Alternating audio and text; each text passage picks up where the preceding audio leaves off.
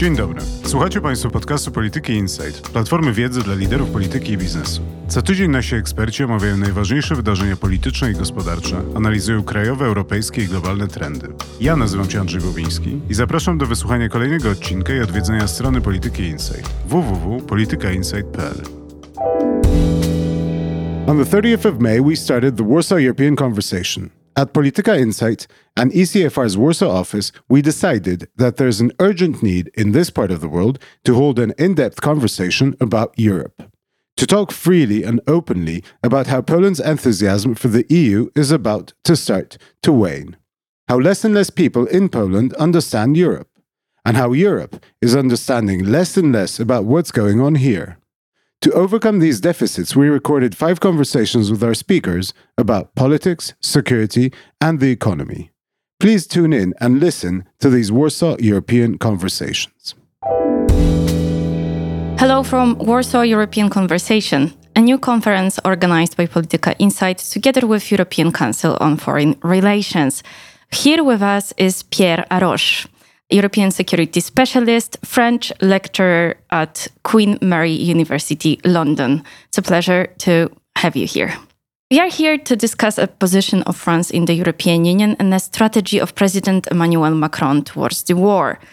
You made the headlines in Poland in March this year when you called Poland the country that is building up, quote unquote, the largest army in Europe in an article published in French daily Le Monde, you called France for overcoming its prejudice against Poland.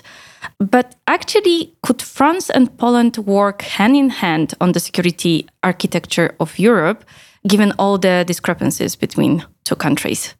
I think that it's not only possible, but it's the only way forward for European defense in general. My view is that France and Poland represent the two sides of a very complementary debate. On the one hand, Poland is obviously very much focused on the defense, territorial defense of Europe, has a deep knowledge of the Russian threat. On the other hand, France has a more global approach to security, more interested in building up European autonomy, whereas Poland is more interested in securing well functioning transatlantic partnership. But basically, all these ideas they are crucial elements in the European debate. They all have certain value for the European debate because, for instance, yes, we need a strong transatlantic partnership, that's for sure, but we also need to anticipate contingency plans in case, for instance, the United States is busy elsewhere, for instance, in East Asia, because there is a war between China and Taiwan, for instance. So we need a strong partnership with the US, and also we need some degree of strategic autonomy. We need to focus on the Russian threat because this is the dominant threat at the moment, but we also need to have a look at global issues if only because uh, what happens in Asia could have indirect implications for European security. My view is that France and Poland both are very interested in European defense and having a strong European defense, but they see the problem through different angles that are complementary. And I'm hoping that eventually, perhaps in a different political atmosphere, they could play in the area of security and defense basically the role that sometimes France and Germany play in issues of economic and uh, social policy. That is, being a driver because they have uh, they share some overall objective of strengthening Europe, but since they have complementary views, a compromise between these two countries can be a good focal point for other member states because they think that if France and Germany agree on an economic question, it can be a good compromise for the whole Europe, basically. And I think in security and defense, if France and Poland could agree on certain number of objectives and instruments, it could be good not just for France and Poland, but it could be a great starting point for a broader, I would say, European discussion, but also transatlantic discussion, because it, it would also help the United States to know that important partners such as France and Poland. I'm guessing that if France and Poland can agree, Germany would also be interested in joining the discussion that would help the general discussion. So I know that it's not an easy discussion, but it's a crucial debate that we should have. Conversation cannot happen without mentioning strategic autonomy.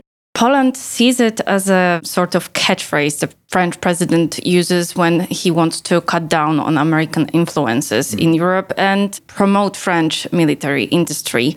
Mm. What meaning does strategic autonomy have for you?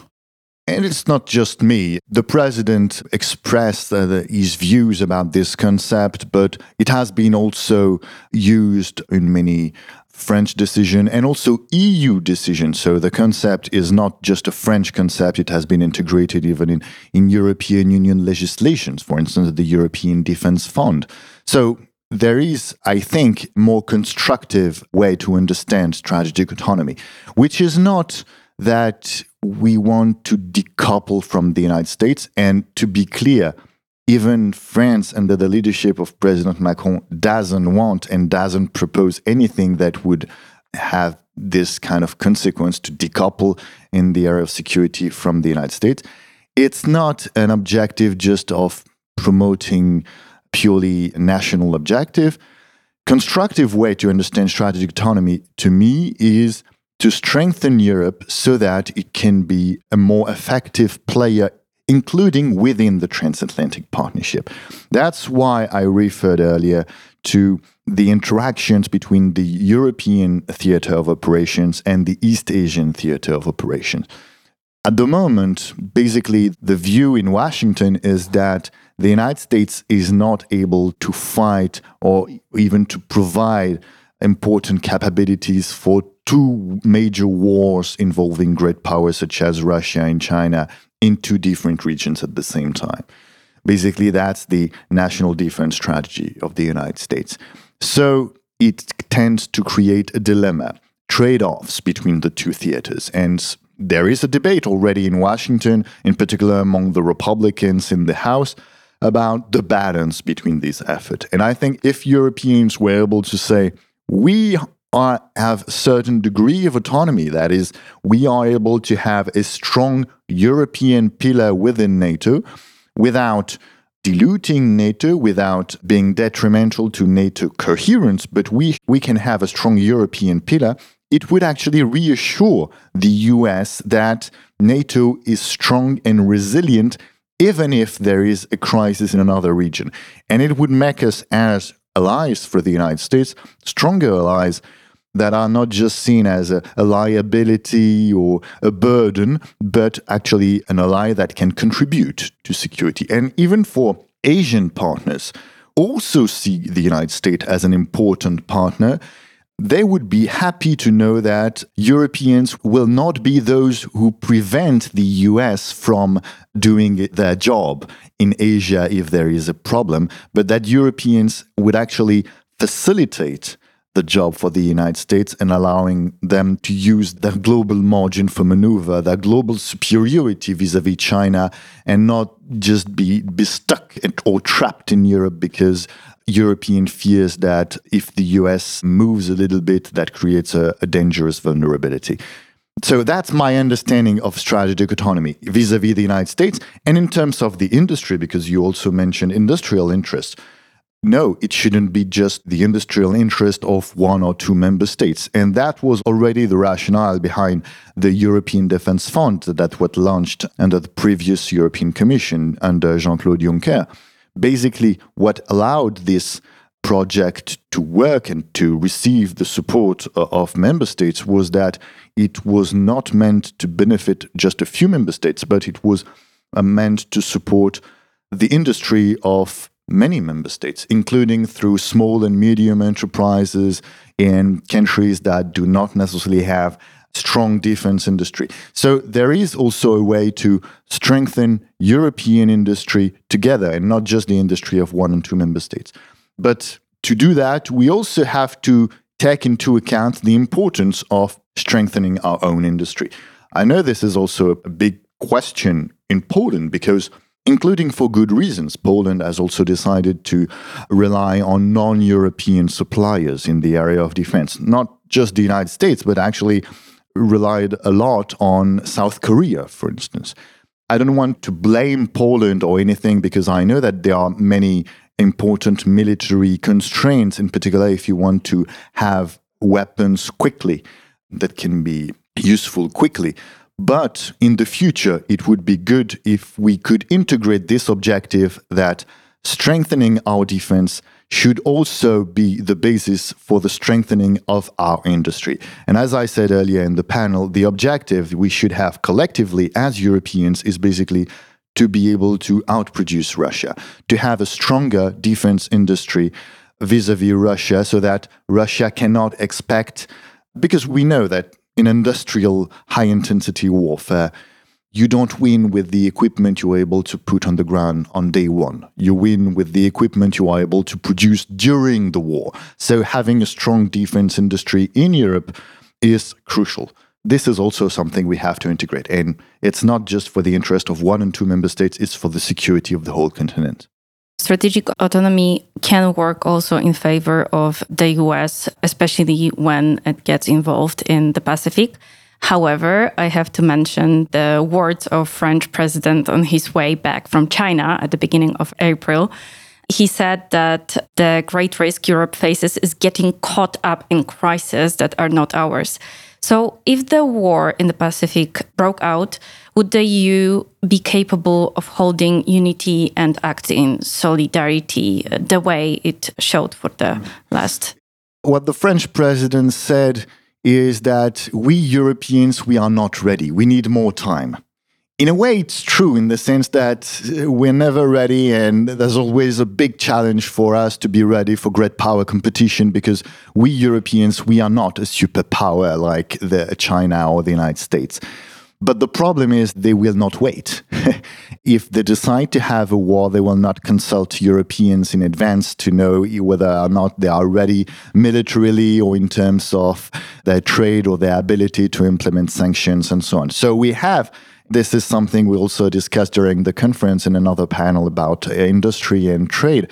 We have to anticipate even the worst case scenario, in, even in situations in which we might not be ready for that confrontation, but it could happen quickly, nevertheless.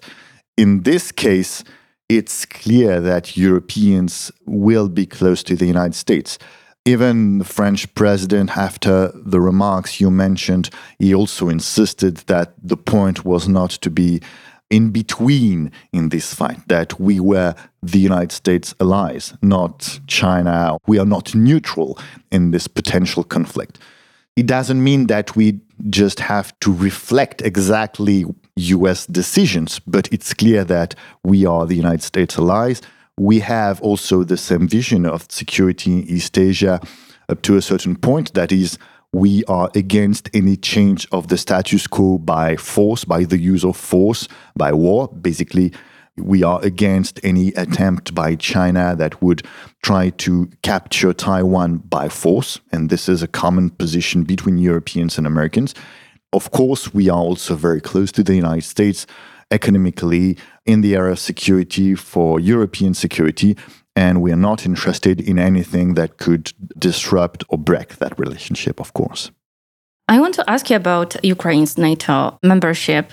Can Poland and France be on the same page on that? I believe it's possible because France, for instance, wanted to play, and President Macron decided last year to support very publicly and openly Ukraine's membership in the EU did that also with the German Chancellor in a trip to Kiev.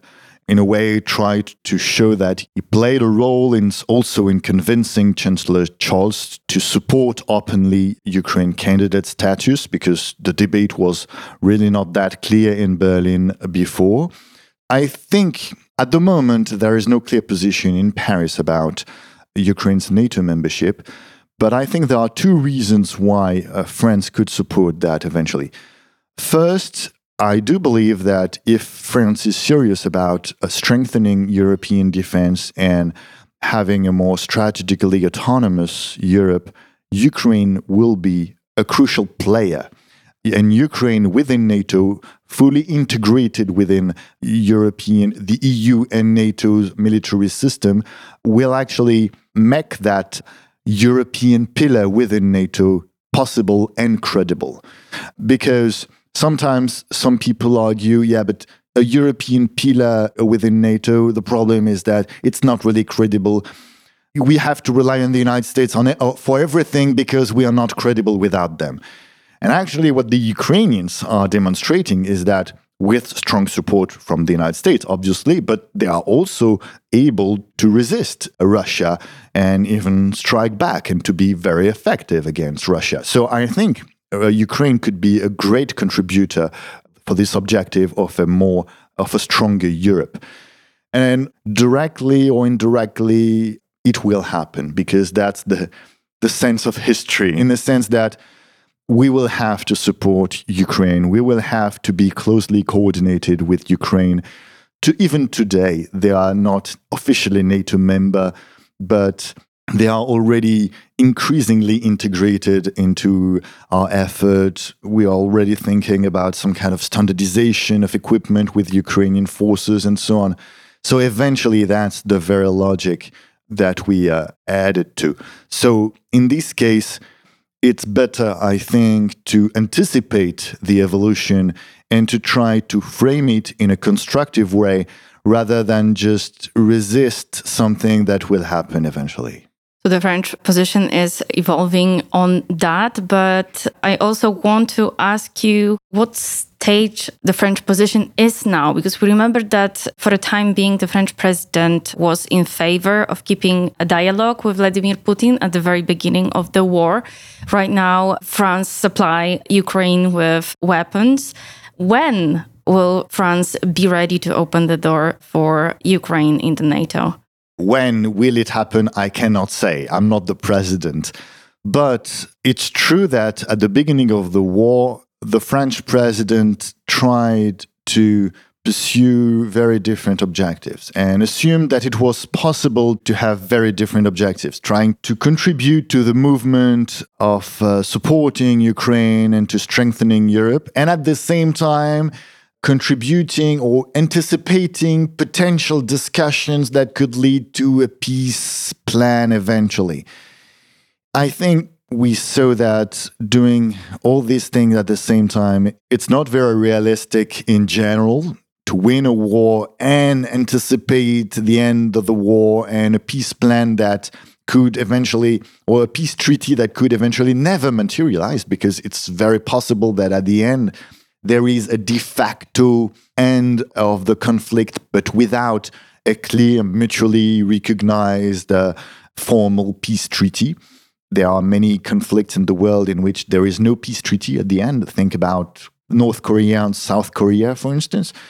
We shouldn't just assume that at the end of the day there will be a peace treaty. And also, France is not necessarily the best place player to do that. For instance, Turkey being and I'm not saying that I'm praising what Turkey is doing on everything, but Turkey de facto being an intermediary actor with a position in NATO, but also close to Russia, in Europe, but also outside of Europe, it's better equipped to do this job of uh, the intermediary power able to talk to everyone at the same time.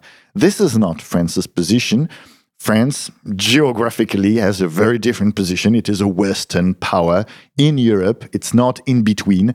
So I think France's objective should be to focus on that. That is, to lead the movement towards a stronger Europe. Eventually, perhaps we will have to have some discussions with Russia. But even if we're thinking ahead about that, I think we will be in a better position if we had contributed a lot in uh, Ukraine's victory. And that would be the basis of future influence rather than having a fake uh, special relationship with uh, Xi Jinping or Vladimir Putin that actually are not uh, are delusional. And I think that the best case scenario is that it is useless, and the worst case scenario is that actually those dictators try to manipulate us or to pit us uh, one against the other. So it's better for France to be, in a way, more humble and to invest more in what it can do because it, I believe also it has a role to play. I believe in the potential leadership role for Poland and countries from the eastern flank, but also believe the potential leadership role from France. But I think this role is to strengthen European defense and to invest in NATO and the European Union ability to have a stronger European defense. You already recognize the shift towards the Central Eastern Europe when it comes to leadership and growing role in Europe. Do you think this is just temporary change or it can change for good? I wouldn't say that at the moment there is a shift like Poland is the key decision maker on everything in Europe. I think there is a shift in the sense that this war is providing, for very good reasons, a lot of attention and legitimacy to the views of those who were the first to say, be careful, Russia is, is a threat. We know them and they will do what they eventually did. So that's for sure. How can Poland in particular transform this attention and legitimacy into actual influence, I think the French should do uh, the other way around. That is, to be also more constructive, to certainly bring in their own views, their own experience, their own understanding of the situation, but also to be more open to the potential transaction and compromise that are doable. I will take just one example the question of enlargement, enlargement to Ukraine in the EU context. Basically, what Chancellor Scholz said in August last year was Yes, enlargement to Ukraine, but also the Western Balkans, Moldova, Georgia. These are good objectives, and we should pursue this objective. But on the other hand, the EU has to adapt, and it has to be also stronger with stronger institutions so that, in a way, enlargement doesn't weaken the EU. The Polish response has been in when uh, Prime Minister Morawiecki delivered a speech in Heidelberg. He said, okay, we are in favor of enlargement, but we are not in favor of all those institutional debates that surround the question of enlargement. The problem is, if you do that, you're not really constructive and you do not really strengthen your own position. If you give the impression that you want everything without listening to the other's concerns. And I think reducing, for instance, discussion about greater use of qualified majority voting to simply Germany willing to establish some kind of uh, hegemony in Europe. It would be a reduction of what it is uh, in reality, that is a genuine concerns from many member states that with more members and with more diversity, it can be uh, more challenging to have an effective policy. And also that union with Ukraine will become de facto a much more geopolitical union. If you are a more geopolitical union, you also have to have the instrument to ensure the strength of your geopolitical position. And one of the comparison I'd like to take, in particular vis-a-vis uh, when talking with Polish people, is Polish history itself, because a few weeks ago Poland celebrated the 3rd of May 1791 constitution. Among its institutional its innovation, it abolished unanimity rule in uh, the Polish Lithuanian uh, parliament. One of the reasons was that precisely it was seen as a weakness vis a vis Russia in particular, because the Russians were able to manipulate a few members of the parliament and then to block basically any decision making process in uh, the Republic of the Two Nations. My view is that now that if we consider that Ukraine will eventually be a member of the European Union, in a way, we are kind of recreating the spirit of the Republic of the Two Nations with Lithuania, Poland, Ukraine united again in a political organization.